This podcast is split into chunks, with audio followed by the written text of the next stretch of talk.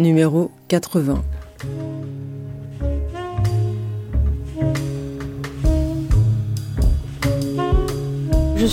Rose Dengue, euh, nouvellement docteur en histoire. Je travaille euh, sur les questions de genre, du postcolonialisme, de citoyenneté, de participation politique. J'ai travaillé précédemment sur les questions d'articulation raciste-sexisme. Comprendre comment fonctionne la société, comment, quelles sont les, discriminations, les, décrypter, les déconstruire pour permettre de reconstruire quelque chose de plus juste derrière en fait.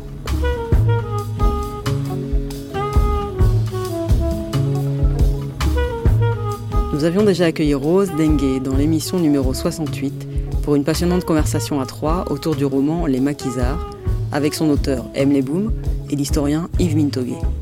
Nous retrouvons Rose ici pour cette émission numéro 80 qui lui est entièrement consacrée. Un après-midi ensoleillé d'octobre, un peu moins d'une heure autour de ses tout récents travaux de doctorat Femmes, sphère publique et pouvoir politique en post-colonie. Le cas du Cameroun, 1945, année 2000.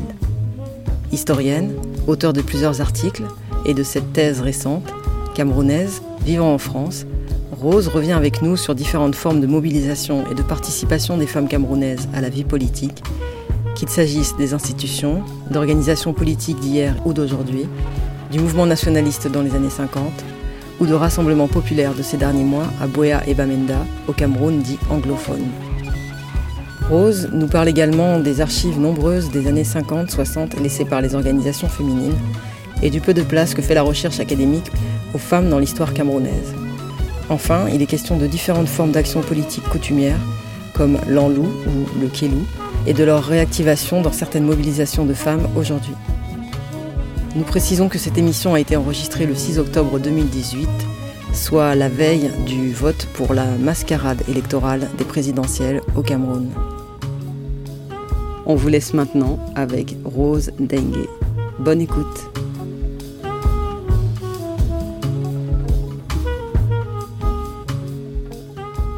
Je travaillais sur la participation politique des femmes entre 1945 et les années 2000. Euh, l'intérêt pour moi, c'était de voir en fait comment s'est construit en fait la citoyenneté euh, moderne entre guillemets, hein, donc issue de la modernité coloniale dans la citoyenneté qui va être institutionnelle, qui passe notamment euh, à ce moment-là par le vote, le fait d'accéder au droit de vote, et décrypter dans les mécanismes de construction de cette citoyenneté ce qui peut expliquer justement la euh, marginalisation actuelle des femmes camerounaises dans l'espace public politique. Parce que c'était ça mon postulat de départ, c'est de dire c'est parce que il y a eu une citoyenneté moderne, coloniale qui s'est construite comme elle s'est construite en 1945 qu'aujourd'hui on aboutit à cette euh, présence très très marginale et à une vision instrumentale des femmes dans l'espace euh, politique camerounais.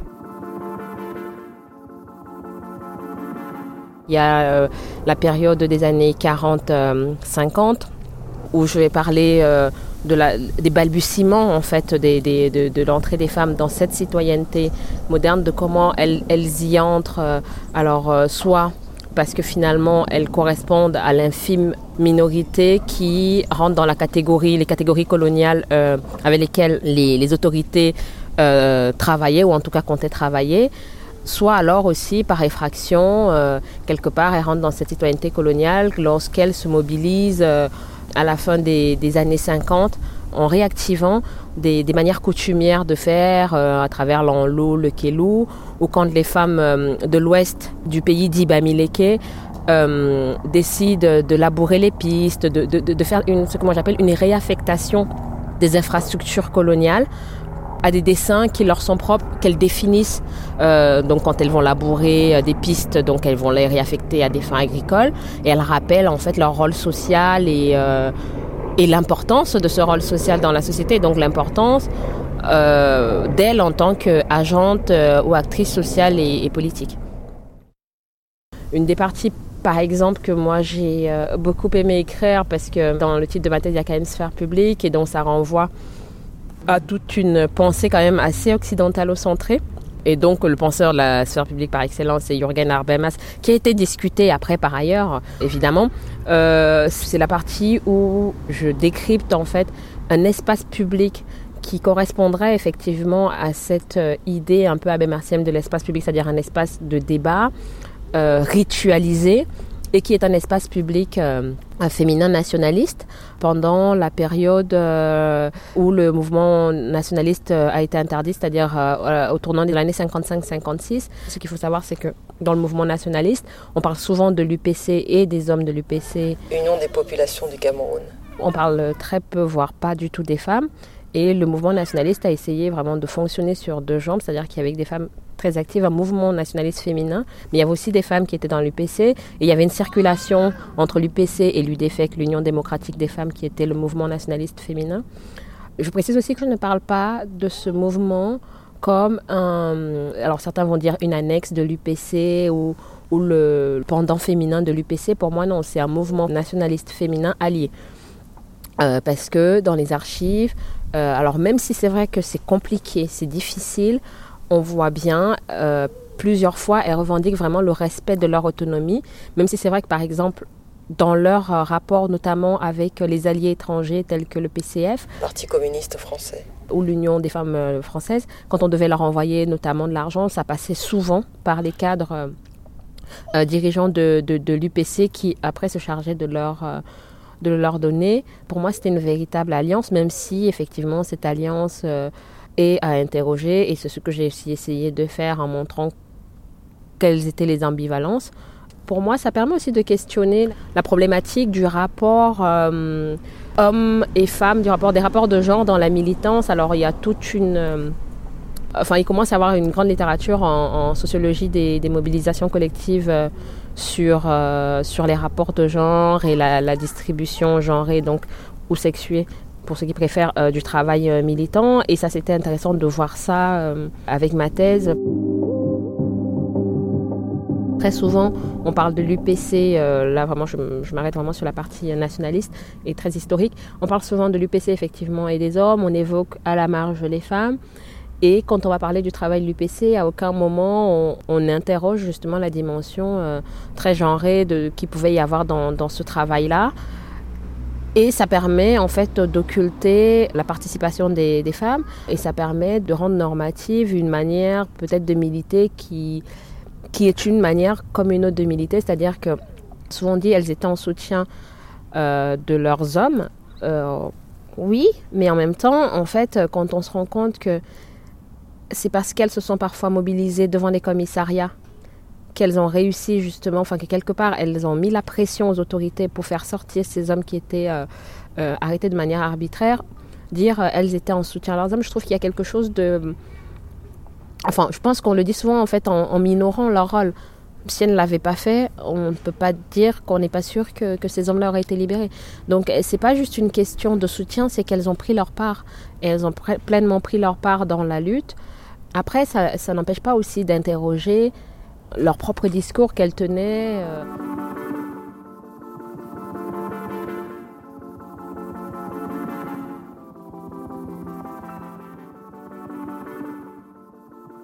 Ce que je pense j'ai peut-être un peu moins fait dans ma thèse et qu'il faudrait que je fasse peut-être avec d'autres, d'autres recherches futures ou d'autres articles, euh, c'est le, rapport euh, à la modernité qu'elles pouvaient avoir parce que ces femmes-là, les cadres en fait, les cadres féminins du mouvement nationaliste féminin sont souvent la première génération des femmes lettrées, donc qui ont eu accès à l'école. À partir des rapports, quand j'avais essayé de faire un, pourcentage des femmes scolarisées, je crois que ça n'atteignait même pas 2%, donc c'est vraiment une minorité très très infime. Donc elles avaient quand même aussi un discours euh, où quelque part elles valorisaient cette modernité qui leur a été euh, imposée par euh, la rencontre coloniale et c'est vrai qu'on pourrait l'interroger. Peut-être aujourd'hui si on devait faire un, un aller-retour entre euh, cette période historique et puis des réflexions plus actuelles qui commencent à germer hein, post-thèse euh, sur comment on se mobilise et comment on est efficace pour se mobiliser. Peut-être que le fait d'avoir aussi entériné pour ces femmes-là certaines, euh, certaines normes de la modernité coloniale fait qu'aujourd'hui, par exemple, quand les femmes de Bamenda ou de Boya se mobilisent en fait hors les institutions, c'est-à-dire que quand elles vont dans les, stades qu'elle réclame la paix euh, par rapport à la, guerre qui sévit au nord et sud-est, ça a moins de prise parce qu'aujourd'hui, en fait, la citoyenneté institutionnelle a quand même pris beaucoup plus euh, euh, d'importance dans la société camerounaise, alors qu'en 58, quand même, c'est les femmes de l'Anlou, du Kelou, du Kembouen qui font gagner le KNDP. Cameroun National Democratic Party, parti nationaliste fondé en 1955. Ça doit s'y interroger euh, ma posture à moi, qui suis plutôt une fille urbaine, euh, relativement quand même privilégiée, de nos rapports aux institutions et de nos rapports euh, aux normes et aux valeurs qui sont quand même issues pour beaucoup de la modernité coloniale et comment cette modernité-là peut brider aussi notre, notre capacité d'agir à ce moment-là, parce que c'est une modernité qui a été construite souvent sur notre exclusion. Et donc, est-ce qu'il n'est pas temps euh, de réfléchir et de commencer à reconstruire nos sociétés? Alors, euh, tout n'est pas à jeter dans la modernité, évidemment, mais de reconstruire nos sociétés de manière vraiment clairement hybride, en remettant à l'ordre du jour euh, des valeurs coutumières issues de nos différents groupes socioculturels et qui redonnent en fait de la capacité d'agir aux femmes notamment, mais certainement à d'autres catégorie sociale. Après, comment ça doit se construire, je pense qu'il qu'il faudrait qu'on y réfléchisse et tout. Quand je vois que des, femmes se sont mobilisées à Boya ou à Bamenda pour réclamer la paix et qu'elles n'y sont pas arrivées, et que même si aujourd'hui ces femmes-là se regroupaient et décidaient de refaire peut-être l'enlou et, et qu'elles réactivaient tous les codes qu'il y avait dans l'enlou, euh, la, nudité, les chants, on va dire paillards, euh, les, menaces de mort, ça ne marche, ça ne fonctionnerait pas aujourd'hui, alors que ça a fonctionné il y a 50 ans, parce qu'il y avait encore quand même quelque chose, je pense, dans ces sociétés-là, où euh, il y avait une crainte de la colère des femmes, parce que c'était codifié comme ça. Aujourd'hui, dans les ménages, dans les familles, je pense que la plupart des, des, des, ou même des Africains ont souvent entendu les pères, les oncles dire Ah oui, non, mais quand la femme se fâche, ok. Euh, sauf qu'en fait, de manière institutionnelle dans la société, structurellement, euh, ça n'a pas prise.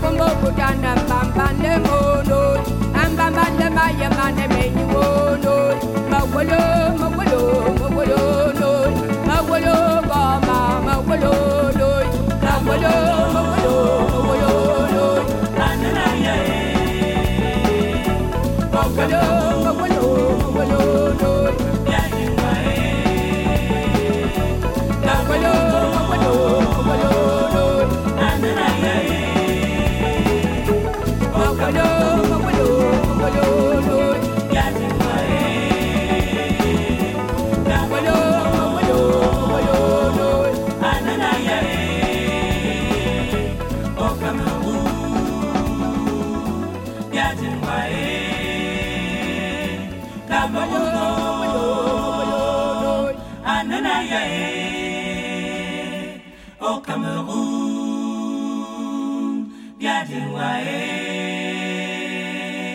c'est en 2009 que moi je rencontre l'UDFEC, on va dire, pour faire mes recherches exploratoires, sachant déjà sur quoi à peu près je veux travailler. Je vais aux archives pour me dire, bon, bah, je vais euh, je veux travailler sur les femmes euh, en politique et tout. Et on me dit, voilà, allez dans tel tiroir, vous allez trouver des trucs.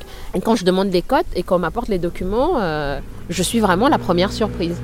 Parce que je me dis, waouh, il y a ça Waouh, il y en a autant Ah ouais, d'accord, mais alors comment ça se fait moi j'en ai pas entendu parler? Donc du coup, je rentre chez mes parents et je leur en parle parce que je me dis, bon, moi j'en ai pas entendu parler, ok, mais peut-être eux. Bah non, plus. Et là, je me dis, alors il y a un truc. Il y a quand même un gros dossier d'archives sur euh, une organisation politique féminine des années 40-50. Et quand j'interroge les gens autour de moi, personne euh, ne sait de quoi il s'agit. Si on réinscrit en fait cette question des traces de l'UDFEC, euh, dans une perspective plus globale d'ailleurs de, de, de qu'est-ce que ça veut dire et de comment on fait l'histoire des femmes. Parce que c'est ça en fait aussi on dit souvent qu'il faut passer par des chemins détournés parfois parce que justement euh, les femmes ne laissent pas de traces. Alors c'est pas tant qu'elles ne laissent pas de traces que en fait les personnes chargées souvent de faire, de collecter les archives, de constituer les archives, c'était souvent des hommes. Enfin, on va pas refaire euh, tout le topo, mais voilà, c'était souvent des hommes et donc du coup, c'est eux qui décidaient ce qui était intéressant ou pas à conserver. Finalement, c'est comme ça qu'on se retrouve avec des femmes qui laissent très peu de traces et il faut passer par d'autres moyens, euh, notamment en France, ça peut passer par les correspondances privées, etc.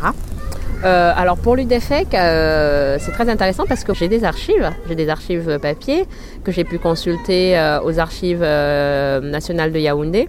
J'ai un volume d'archives tel que je ne sais même pas si j'ai exploité la moitié des archives que j'ai. Et donc oui, elles ont laissé des traces.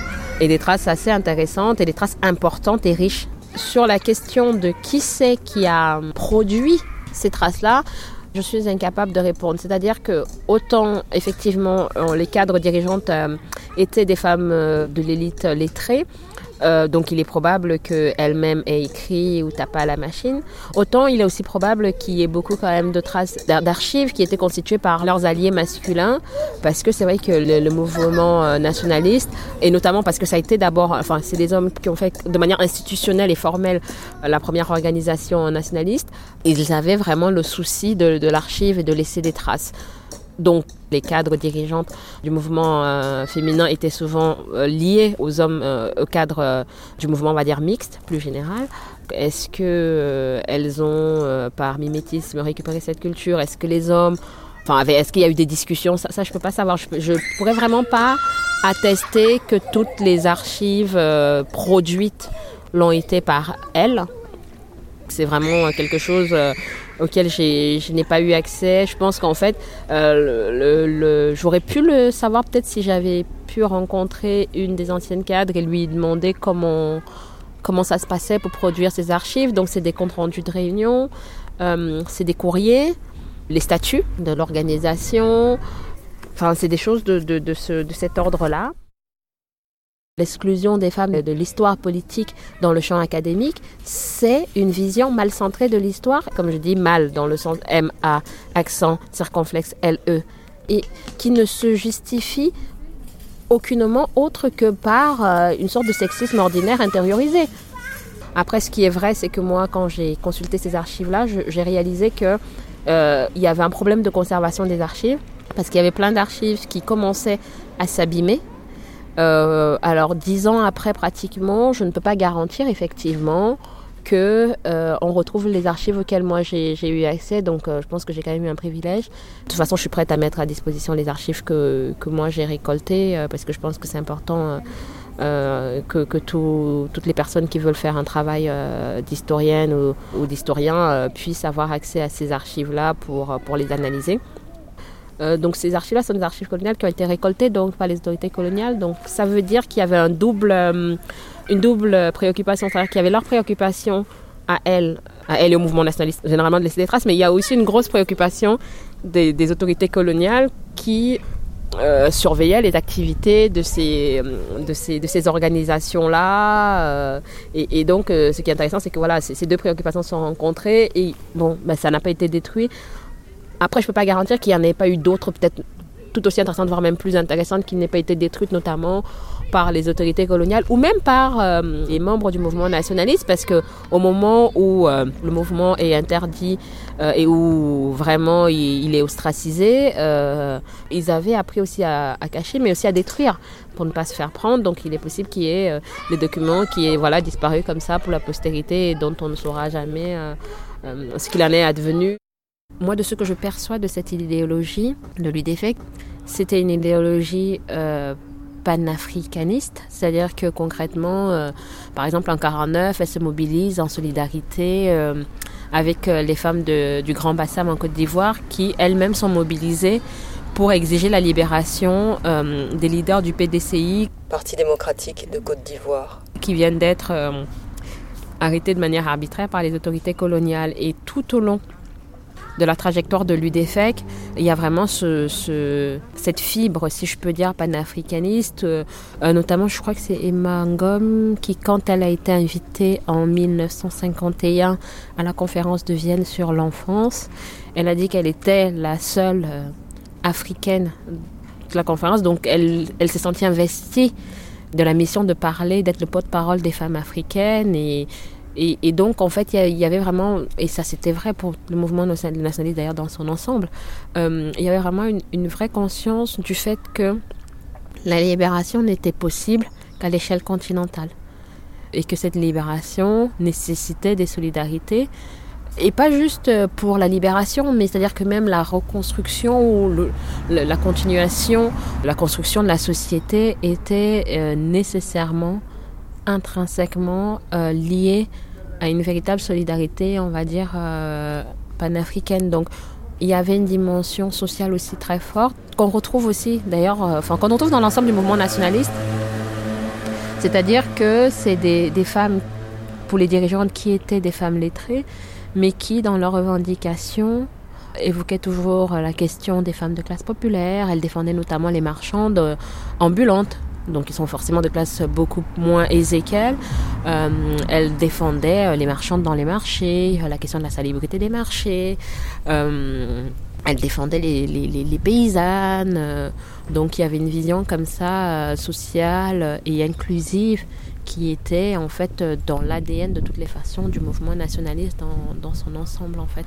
Et ce qui est intéressant, c'est que euh, la manière dont le mouvement nationaliste, alors je parle toujours de l'UDFEC et du mouvement nationaliste parce que vraiment euh, les, les, deux s'articulaient, c'est-à-dire que pour moi on ne peut pas parler de, de, de l'un sans parler de l'autre et donc c'est pour ça aussi que je pense que toutes les façons euh, alors je pense que ceux qui travaillent que sur le mouvement nationaliste et tout vont me taper dessus, notamment certains amis, mais je pense que parler euh, de, de l'UPC sans faire une véritable place à l'UDFEC, en fait on ampute l'histoire nationaliste, elle est vraiment amputée, c'est-à-dire que c'est pas, c'est une histoire bancale. Voilà, j'ose le mot. Quand je dis mal centré, mal centré pour moi c'est bancal. Mais je pense que c'est même ne pas rendre euh, correctement hommage au mouvement nationaliste en fait, parce que euh, quand on lit certains textes de Umniobe qui même, même par exemple en garde ses propres camarades sur euh, la tentative de mettre sous tutelle le mouvement des femmes, etc. Donc on voit quand même que un des leaders euh, nationalistes, considéré comme même le leader du mouvement nationaliste, avait, vraiment cette conscience aiguë de l'importance de la participation des femmes. Et donc, euh, pour ceux qui se revendiquent euh, donc de, de ce, de, de, de, ce, ce leader-là et qui euh, souhaitent perpétuer sa mémoire, etc., etc., j'ai envie de dire qu'est-ce que ça veut dire de perpétuer sa mémoire, de perpétuer euh, son, idéologie? Quand on fait euh, des femmes qui ont été euh, des alliés euh, absolument fondamentales parce que je pense qu'à un moment donné s'il n'y avait pas eu ces femmes-là le mouvement nationaliste serait aussi mort qu'est-ce que ça veut dire de, continuer à parler de lui perpétuer ça sans, sans vraiment donner la place des alliés féminines voilà enfin je veux dire à un moment donné il faut aussi être juste cohérent avec, avec soi-même Parce qu'en plus, les archives montrent bien qu'il y avait interconnexion. Donc, je pourrais dire, oui, je parle que de l'IDFEC parce que je parlais que des femmes. Mais ce serait de la malhonnêteté intellectuelle. Alors, si moi je suis capable de dire ça, pourquoi les autres qui travaillent sur le mouvement nationaliste n'ont pas ce recul réflexif donc cette idéologie, elle était vraiment complètement articulée autour de, l'idéologie prônée par l'ensemble du mouvement, euh, que ce soit euh, le, le, pan syndical avec euh, l'Union syndicale du Cameroun, l'USCC, que ce soit l'UPC qui est un, mouvement plus mixte, euh, donc l'UDFEC et puis même la, JDC, la Jeunesse démocratique du Cameroun, qui d'ailleurs, euh, dans les archives, en fait, sur la question de l'autonomie, dénonçait euh, dénonçait aussi ces tentatives de mise sous tutelle des cadres, de certains cadres, de, de certains cadres masculins de, de, l'UPC.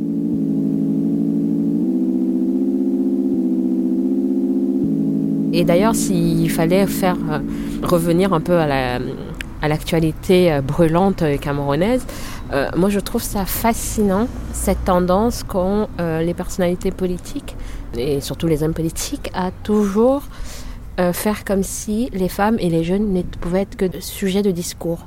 Comme si ces deux catégories-là ne pouvaient pas produire de discours politique. Et comme je dis souvent, je n'ai pas envie qu'un homme politique me dise Ah, je vais vous protéger, un machin. Non, je produis un discours politique et je comprenne au sérieux. Voilà. C'est, c'est, c'est... Il faut qu'on prenne au sérieux les femmes. Euh, euh, Kawala, par exemple, c'est une femme politique sérieuse, solide, cohérente. Euh, euh, je pense que c'est, moi en tout cas, parmi les, les, personnalités politiques que j'ai pu rencontrer, ou même que je suis, c'est l'une des plus sérieuses, des plus cohérentes, des plus solides, si ce n'est la plus sérieuse, la plus cohérente et la plus solide. Qui plus est, dans la manière dont elle a décidé de s'impliquer en politique, où elle essaye de tenir le bout institutionnel, mais aussi le bout mobilisation sociale, donc un peu, on va dire, dans une certaine forme insurrectionnelle, lors de ces élections-là présidentielles de, du 7 octobre, euh, il y a une réflexion qui m'est apparue, mais vraiment de manière brutale. Je me suis dit, alors c'est marrant parce qu'il y a quelques leaders politiques et notamment candidats qui veulent tous se revendiquer du nationalisme, de l'histoire nationale, etc. Et on parlait tout à l'heure du fait de convoquer ou de travailler sur le mouvement nationaliste ou, ou de se revendiquer d'Omniobé, en fait en faisant complètement l'impasse sur euh, euh, certains discours et donc en ne mettant pas en pratique ce que lui-même il recommandait à l'époque.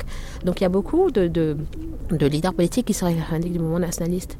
Mais combien fait un travail qui se rapproche vraiment du national, de, mouvement nationaliste, qui était un travail où ils essayaient effectivement à la fois de s'imposer sur le plan institutionnel, mais de continuer à garder euh, une approche par la mobilisation, donc une approche, on va dire, insurrectionnelle, à garder le feu insurrectionnel, des charbons ardents insurrectionnels qui pourraient prendre feu euh, à un moment ou un autre si vraiment ça n'allait pas. Bah, je suis désolée aujourd'hui, la vérité c'est que la seule personne qui fait ça, de mon point de vue en tout cas, c'est Kawala.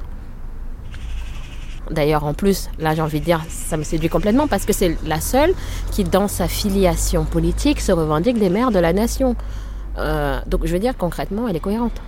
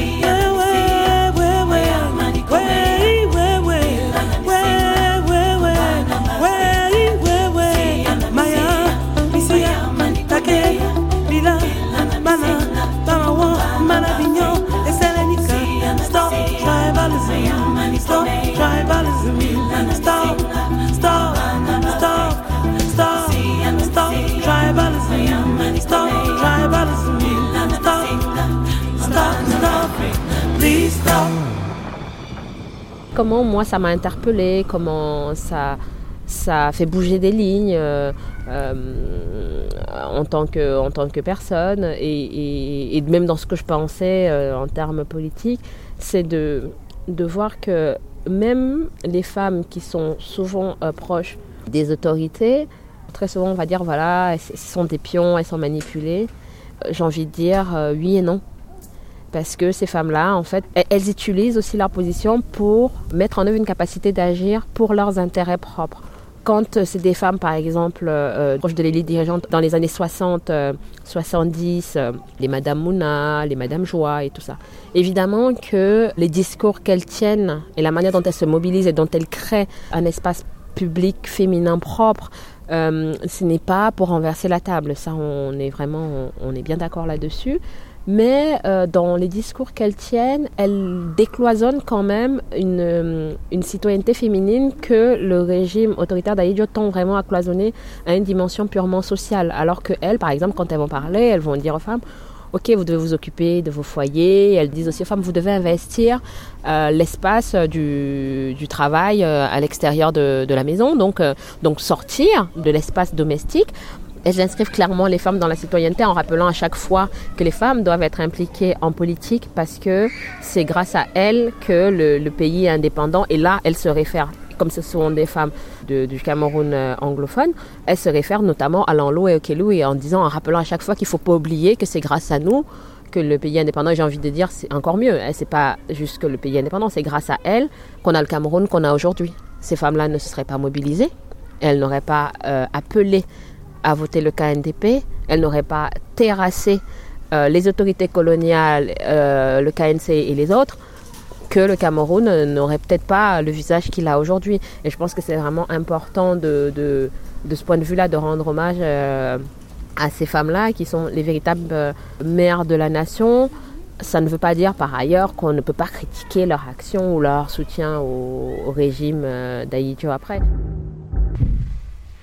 Je crois pas en l'objectivité, je crois qu'on est situé et qu'on fait une recherche euh, de manière située et qu'en fait quand il faut discuter les résultats de sa recherche, il faut les discuter à partir du fait qu'on soit situé et ça permet d'être pour moi honnête intellectuellement. Ce que je, trouve euh, fascinant dans la recherche quand on essaie de la faire sérieusement, c'est vraiment qu'elle nous bouscule nous-mêmes. C'est-à-dire que quand moi je suis arrivée au moment où je devais écrire ce chapitre sur ces femmes, euh, j'ai été saisie moi-même parce que en fait, je m'étais dit ouais bon bah je vais écrire euh, un truc de toute façon ça va pas être intéressant parce que je vais peut-être devoir juste dire voilà ils suivaient leur mari et tout. Et puis en fait je me suis pensée sur les archives et je me suis rendu compte que cette lecture là ne pouvait pas fonctionner. Ça ne pouvait pas fonctionner parce que clairement ce qu'elle disait ce qu'elle faisait par rapport à ce que j'avais lu par ailleurs des archives sur les discours de l'UNC à l'époque sur le rôle des femmes. UNC, Union nationale du Cameroun, parti unique créé en 1966 par Amadou Ahidjo, président installé par la France après l'indépendance en 1960 et dictateur notoire. et sur les pratiques que l'UNC avait par rapport au rôle des femmes et, le discours qu'elle tenait, je ne pouvais pas euh, honnêtement dire ah bah ouais en fait elles étaient juste des pions du régime.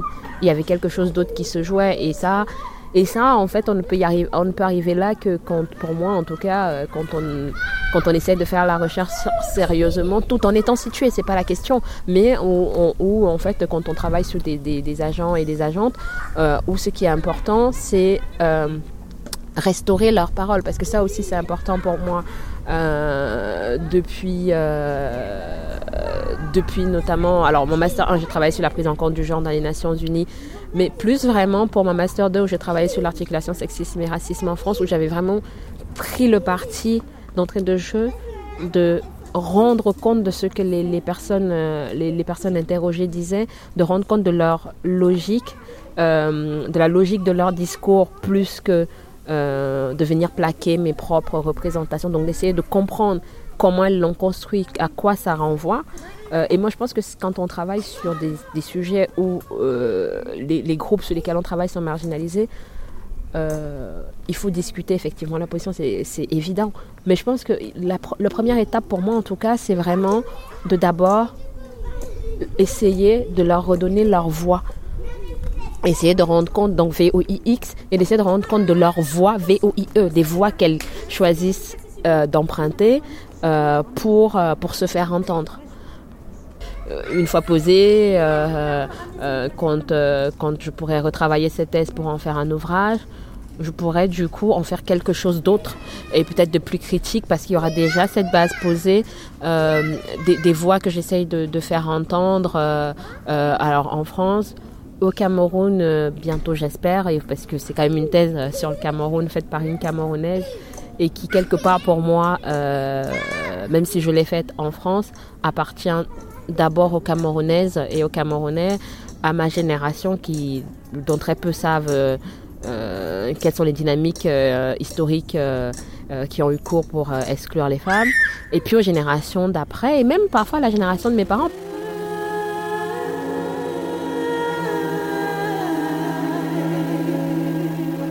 Qu'est-ce que c'est que l'enlou En fait, l'enlou, c'est une forme de mobilisation qui était euh, une forme de mobilisation féminine, en fait. Il y a l'enlou, le kelou, le fomboine, qui sont à peu près le même type de mobilisation issus en fait des populations euh, du nord-ouest et donc de la partie euh, anglophone du Cameroun. En gros, pour faire simple et schématique, l'enlou fait partie d'un code social coutumier qui était que, en fait, dans ces sociétés-là, quand une femme avait subi une offense d'une ou de plusieurs personnes, elle pouvait mobiliser l'enlou qui, en fait, mettait une pause dans l'ordre social tel qu'il fonctionne, et c'était les femmes qui prenait en fait euh, l'espace public, qui s'occupait, qui apparaissait dans l'espace public. Et l'ordre social était l'ordre social de l'Anlou, qui consistait en fait à une série euh, de rites, de chansons, euh, de manifestations pour ostraciser là où les personnes qui avaient commis l'offense pour que cette, ces personnes-là se répandent et, et à ce moment-là l'Anlou se retirait l'ordre social revenait. Donc c'était vraiment une mobilisation purement euh, féminine, c'était autorisé dans les codes euh, et, en fait à chaque fois, l'enlou a abouti à des succès puisque en fait à chaque fois, que ce soit une offense personnelle d'une personne, euh, ou que ce soit une offense parce que les, chefs n'ont pas fait ce qu'il fallait. voilà, en général, l'enlou arrivait à faire cesser l'offense et à faire en sorte que l'ordre social puisse reprendre. Alors, je ne suis pas sûre que ça reprenait toujours comme ex ante, comme c'était avant, mais voilà, ça, reprenait et puis on pouvait reprendre. C'était un levier politique des femmes dont elles savaient d'ailleurs se servir et qu'elles n'hésitaient pas à mobiliser quand elles considéraient qu'elles étaient, euh, enfin, que c'était nécessaire. L'enlou montre aussi euh, que euh, la question de la participation politique, parce que souvent quand on parle des femmes sous la colonisation, enfin souvent quand on parle, si on regarde les, discours coloniaux, c'était qu'elles étaient exclues des espaces de pouvoir politique. Et eh ben non, c'est pas vrai. Ce qui est vrai, c'est que la manière dont se configurait l'espace politique était différente de la manière dont la modernité coloniale la configure, et donc les femmes participaient avec des outils et des leviers différents mais euh, elles n'en pas, étaient pas exclues et, c'était vrai aussi que la colère des femmes, de groupes de femmes était entendue parce que c'était clairement inscrit dans les codes, les codes de l'organisation sociale euh, en tant que telle. Et l'enlou, en fait, on retrouve des manifestations similaires au Kenya. Euh, euh, dans, un certain nombre de, pays euh, d'Afrique euh, qui fait penser que voilà il y, a, y a des grands groupes socioculturels où il y avait des codes en fait dont l'objectif était de faire entendre la voix et notamment la colère des femmes pour, pour faire avancer la société. Je pense qu'il y a fondamentalement quelque chose qui subsiste, mais par contre, c'est ce que j'ai dit dès le début, la question qui se pose, c'est la question de l'efficacité. C'est-à-dire que là où elles étaient efficaces, euh, à cette période, quand je parle des années 50, fin des années 50, elles ne le sont plus aujourd'hui. Par exemple, Kawala, euh, je pense qu'avec l'initiative Mother of the Nation, le 8 mars de cette année, elle a décidé euh, de mobiliser un certain nombre de femmes avec qui elle devait marcher. À Yaoundé, d'ailleurs, ça a été euh, arrêté avec des balais, euh, alors qu'on appelle souvent des balais chasse-mouche. Pour moi, c'est une manière de réactiver, c'est une reconfiguration de ce type de mobilisation. Sauf qu'en fait, aujourd'hui, je pense que malheureusement, ce type de mobilisation n'est plus efficace parce que on est dans un système où effectivement les institutions modernes priment et encore plus quand elles sont autoritaires. C'est-à-dire que quand voilà initie par exemple cette marche qui est euh, pacifique, voilà, qui reprend des codes coutumiers et qui n'est même pas en fait aussi, euh, je veux dire, quand je lis des comptes rendus de l'Anlou, je pense que c'était quand même impressionnant parce que parfois elles se grimaient, euh, elles pouvaient se déguiser, euh, elles étaient en ombre, elles pouvaient se mettre nues. Donc là, voilà, enfin, c'est quand même quelque chose de soft, hein, j'ai envie de dire. Euh, quelques femmes habillées en noir avec ce balai-là. Euh, bon, elle se, elle se, heurte en fait à, la logique autoritaire et répressive du régime. Et, donc pour moi, en fait, ces formes persistent, mais je pense qu'il faut vraiment, en plus dans le contexte actuel où on parle beaucoup d'alternance, etc. Parce que l'alternance, elle va se faire de fait. Dans la douceur ou dans la force, elle va, il, va, il va falloir qu'elle se fasse. Donc la question de savoir comment elle va se faire, quels sont les leviers, etc., etc. Euh, et donc, qu'est-ce qui, qu'est-ce qui est efficace? Ce régime euh, camerounais qui est quand même hérité de la colonisation, c'est que c'est un régime qui date, euh, on va dire, de 58, quand les autorités françaises installent Aïdjo au pouvoir. Admettons, le 7 octobre prochain aboutit à l'élection de quelqu'un qui, un autre que le président actuel Paul Biya, qui, qui gagne. Bon, ce sera déjà forcément un homme. L'élection présidentielle de 2018 comptait 9 candidats, tous des hommes.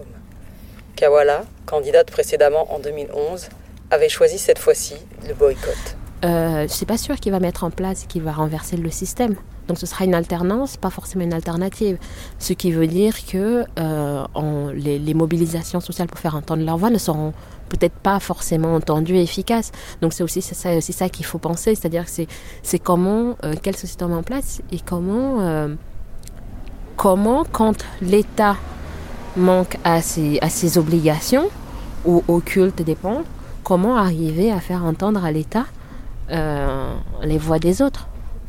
Effectivement, on est dans une société où ces formes-là, coutumières, euh, bon, ont de plus en plus de mal à exister, euh, les sociétés sont de plus en plus urbanisées, donc si on décide de les remobiliser, il faut peut-être euh, les reconstruire quelque part. C'est-à-dire que je pense qu'il faut aussi sortir du truc puriste. Enfin voilà, ça ne pourra plus se faire comme avant. Donc maintenant la question c'est comment on construit si on est tous, enfin pour ceux qui sont d'accord qu'il faut quand même conserver quelque chose de ces valeurs-là, de ces codes coutumiers, c'est ok, qu'est-ce qu'on conserve des codes, euh, comment on les réaffecte, et qu'est-ce que ça veut dire, et comment on, on, on construit une démobilisation efficace avec. Il se trouve que la citoyenneté institutionnelle, moi je trouve, elle ne réussit pas forcément aux femmes. Euh, dans le sens où voilà, enfin, on est dans la perpétuation d'institutions qui excluent quand même, qui ont des mécanismes d'exclusion plus ou moins matérialisés légalement.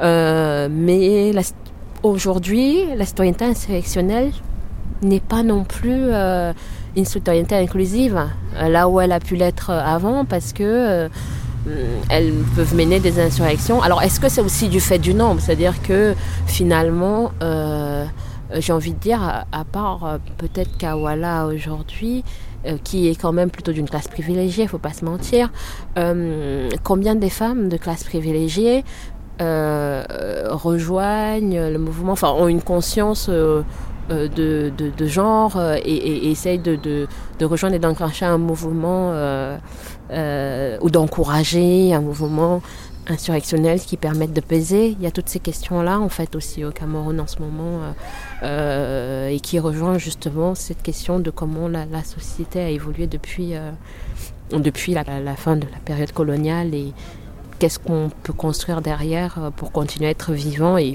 continuer à, en tout cas, à construire une société toujours plus inclusive et de moins en moins, en fait, avec des œillères et des angles morts.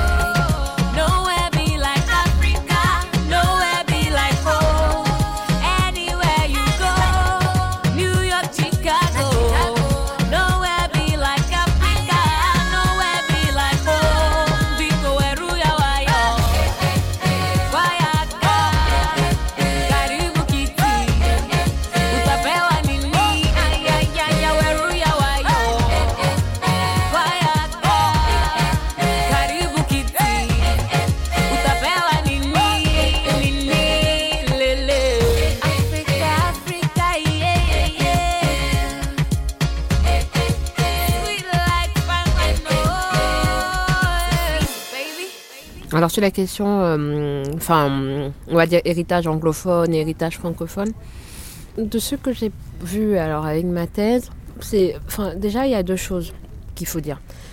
Euh, la première chose, c'est que, donc on va parler sur le plan institutionnel de la constitution de la citoyenneté.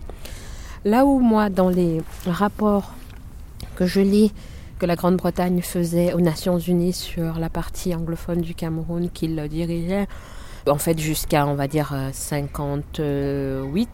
Les femmes sont clairement exclues euh, du droit de vote, même quand en 51 de mémoire, ils élargissent un peu en fait les critères euh, du droit de vote et mettent en place en fait un droit de vote censitaire qui était euh, euh, plutôt limité à Calabar et à Lagos. Ils l'étendent à tout le monde. Ils disent bien dans les rapports que euh, voilà, on ne s'attend pas à ce que les femmes payent les impôts et en fait on ne veut pas qu'elles les payent, donc elles ne votent pas. On a donc d'un côté la Grande-Bretagne qui est très claire sur l'exclusion du droit de vote des femmes. De l'autre côté, on a la France universaliste, euh, etc., etc., qui euh, dit voilà les personnes de deux sexes. Et puis là où d'un côté on a euh, donc une exclusion où bon quelque part qui ne se débat pas, mais en fait ça s'est débattu finalement en 49 euh, au, au congrès régional des, des entre des représentants nigériens euh, sur la question du droit de vote de femmes. D'ailleurs, ça aussi, c'est intéressant parce que souvent, on, fait comme si cette question-là n'a pas. Enfin, souvent, on ne pense pas que cette question été discutée par les, acteurs locaux euh, colonisés. Donc, ça a été très intéressant, moi, de tomber sur cette archive où des, congressistes de la région des Nougou discutaient le droit de vote et avec donc conscience de l'exclusion des droits de vote des femmes et la conscience surtout que c'était un problème. Et ce qui est intéressant, c'est que oh, le vote, euh, ça s'est joué à une voix. Donc voilà, donc ce qui veut dire que la question n'était pas anodine, n'était pas une question, voilà. Il y a eu, il y a vraiment eu euh, une tension sur cette question-là dans cette, euh, dans cette région-là. Alors je parle de la région des Nougou parce que une partie du Cameroun anglophone dépendait euh, de, cette région-là et donc les enjeux liés au, droit de vote de discuter dans ces régions-là. Cette partie du Cameroun était intrinsèquement liée à cette partie et donc ça, la concernait vraiment beaucoup.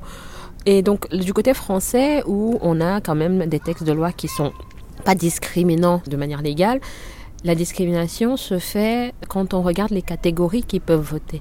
Donc jusqu'à ce qui est en 56 qui est le suffrage universel, euh, dans les catégories qui peuvent voter, il y a très très très peu de femmes. Et même en 51 quand euh, la France élargit le droit de vote aux mères de deux enfants, euh, l'UFC qui est un autre mouvement euh, féminin des années euh, des débuts des années 50 euh, qui est un mouvement concurrent dans une certaine manière à l'UDFEC l'Union des femmes donc du Cameroun c'est l'UFC dit clairement que la loi elle a été promulguée tardivement et donc à ce moment-là les femmes n'ont pas pu voter. Aux échéances électorales de 52 donc la, France a toujours été dans, ce- rapport ambigu, en fait, même avec cette question-là. Euh, les femmes n'ont pas pu aller voter, donc ce qu'elles réclament, c'est le suffrage universel, euh, euh, clairement, pour que voilà, tout le monde puisse, puisse voter. Qu'est-ce qu'il en reste aujourd'hui? Je ne sais pas, parce que ce qui est quand même particulier, c'est que autant du côté français, il y a eu justement ces organisations de femmes, que ce soit l'UDFEC qui était clairement nationaliste ou l'UFC qui n'était pas nationaliste, en tout cas qui ne se revendiquait pas comme telle, qui euh, euh, avait opté pour une stratégie euh, de proximité avec, avec le, le, les autorités coloniales, revendiquait clairement le droit de vote universel. Et j'ai pas trouvé trace de ce type de mobilisation du côté anglophone. Alors est-ce que j'ai pas trouvé trace parce que ça n'existait pas? Est-ce que j'ai pas trouvé trace parce que j'ai peut-être pas vraiment bien cherché ou quoi? Euh, J'ai pas trouvé trace, personne ne m'en a parlé non plus. Parmi les interlocuteurs et les interlocutrices euh, anglophones que j'ai pu rencontrer. Et ce que je trouve intéressant et fascinant, si on devait comparer justement anglophone, francophone, c'est que d'un côté, il y a donc pas ces organisations-là, de l'autre il y a, mais à la fin en fait, c'est les nationalistes qui gagnent du côté anglophone avec, enfin grâce aux femmes qui se mobilisent, mais par des mécanismes coutumiers.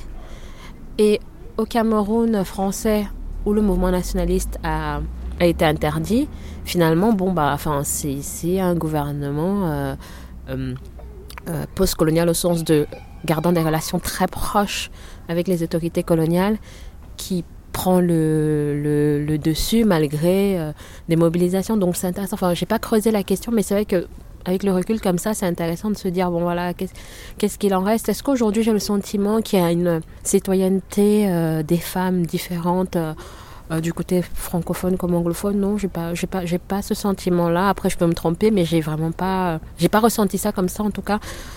Pendant mon terrain, parce que ce qu'il faut dire, c'est que ça fait quand même un petit moment que j'ai pas été au Cameroun, donc je suis un peu de loin. Le seul truc que je peux dire aussi, c'est que peut-être, ce qui est intéressant, c'est vraiment ce rapport au code coutumier. Parce que maintenant que j'y réfléchis là tout de suite, je me dis finalement, qu'est-ce qui se passe? C'est que j'ai pas l'impression qu'il y ait eu des organisations féminines euh, politiques euh, euh, comme l'UDFEC ou l'UFC du côté anglophone, mais qu'en en fait, les femmes de ce côté-là, quand elles veulent revendiquer ou faire cesser quelque chose, ce qu'elles réactivent, c'est d'abord ces codes coutumiers. Au Cameroun, comme dans de nombreux pays, la pleine citoyenneté des femmes reste de l'ordre d'une bataille à mener.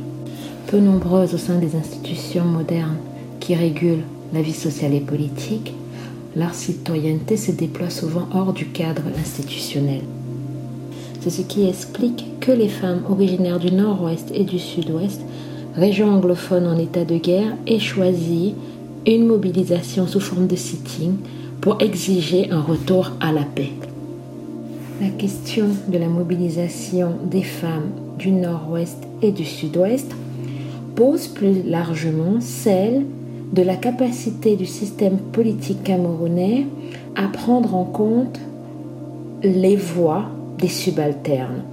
Parce qu'il faut bien dire que cette forme de citoyenneté qu'est la mobilisation en dehors des institutions est la forme à laquelle est plus ou moins réduite ou est privilégiée les catégories sociales qui ont été réduites au statut de subalterne pour exprimer leurs requêtes, leurs revendications, leur mécontentement.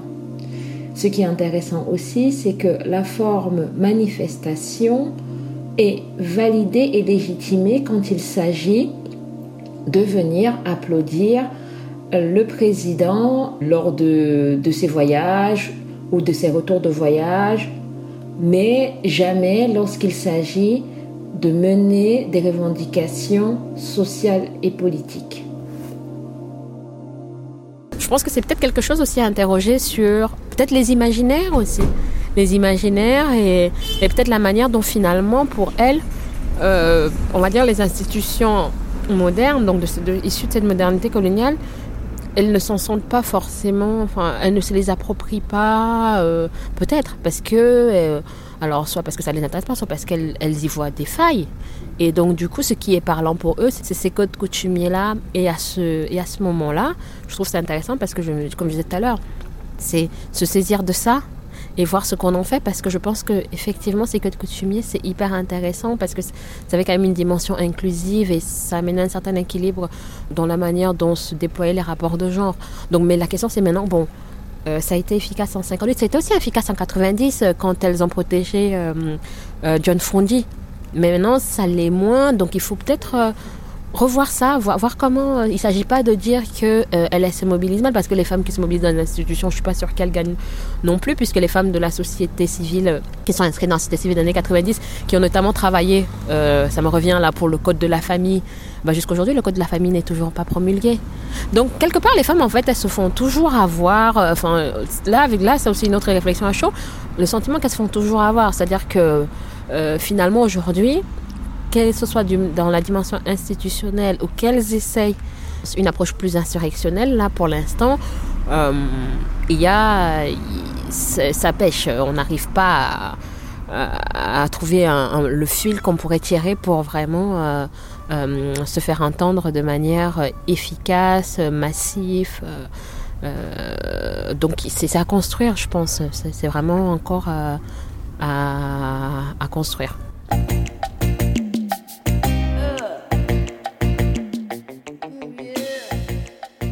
Cette émission est terminée. Mille merci à Rose Dengue pour cette interview, pour sa gentillesse, sa patience et son soutien en général. On lui envoie force et amour. Pour ce qui est de la musique dans ce numéro 80, elle a été choisie par Rose. Vous avez donc écouté Anne-Marie Nzier et le morceau Bambanlem. Ensuite, c'était Coco Mbassi avec Tribalism. Et puis Yemi Alade featuring Sotisol avec le morceau Africa. On se quitte avec Annette Brissette et sa reprise de Get Up Stand Up de Bob Marley. A bientôt sur Case Rebelle.